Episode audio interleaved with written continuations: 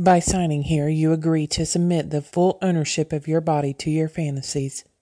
The sensual yet dominating voice viciously clouds my senses. The paper contract stares back at me, nestled on top of a brown envelope on one of the jewelry cabinets. I stare at the words and write my signature in the air above the dotted line, mimicking the action motion. Take your time.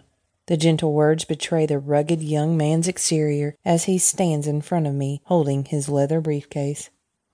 The scent of his sensual and masculine aftershave collides with the unmistakable strong smell of fresh, rich leather as his body towers over mine.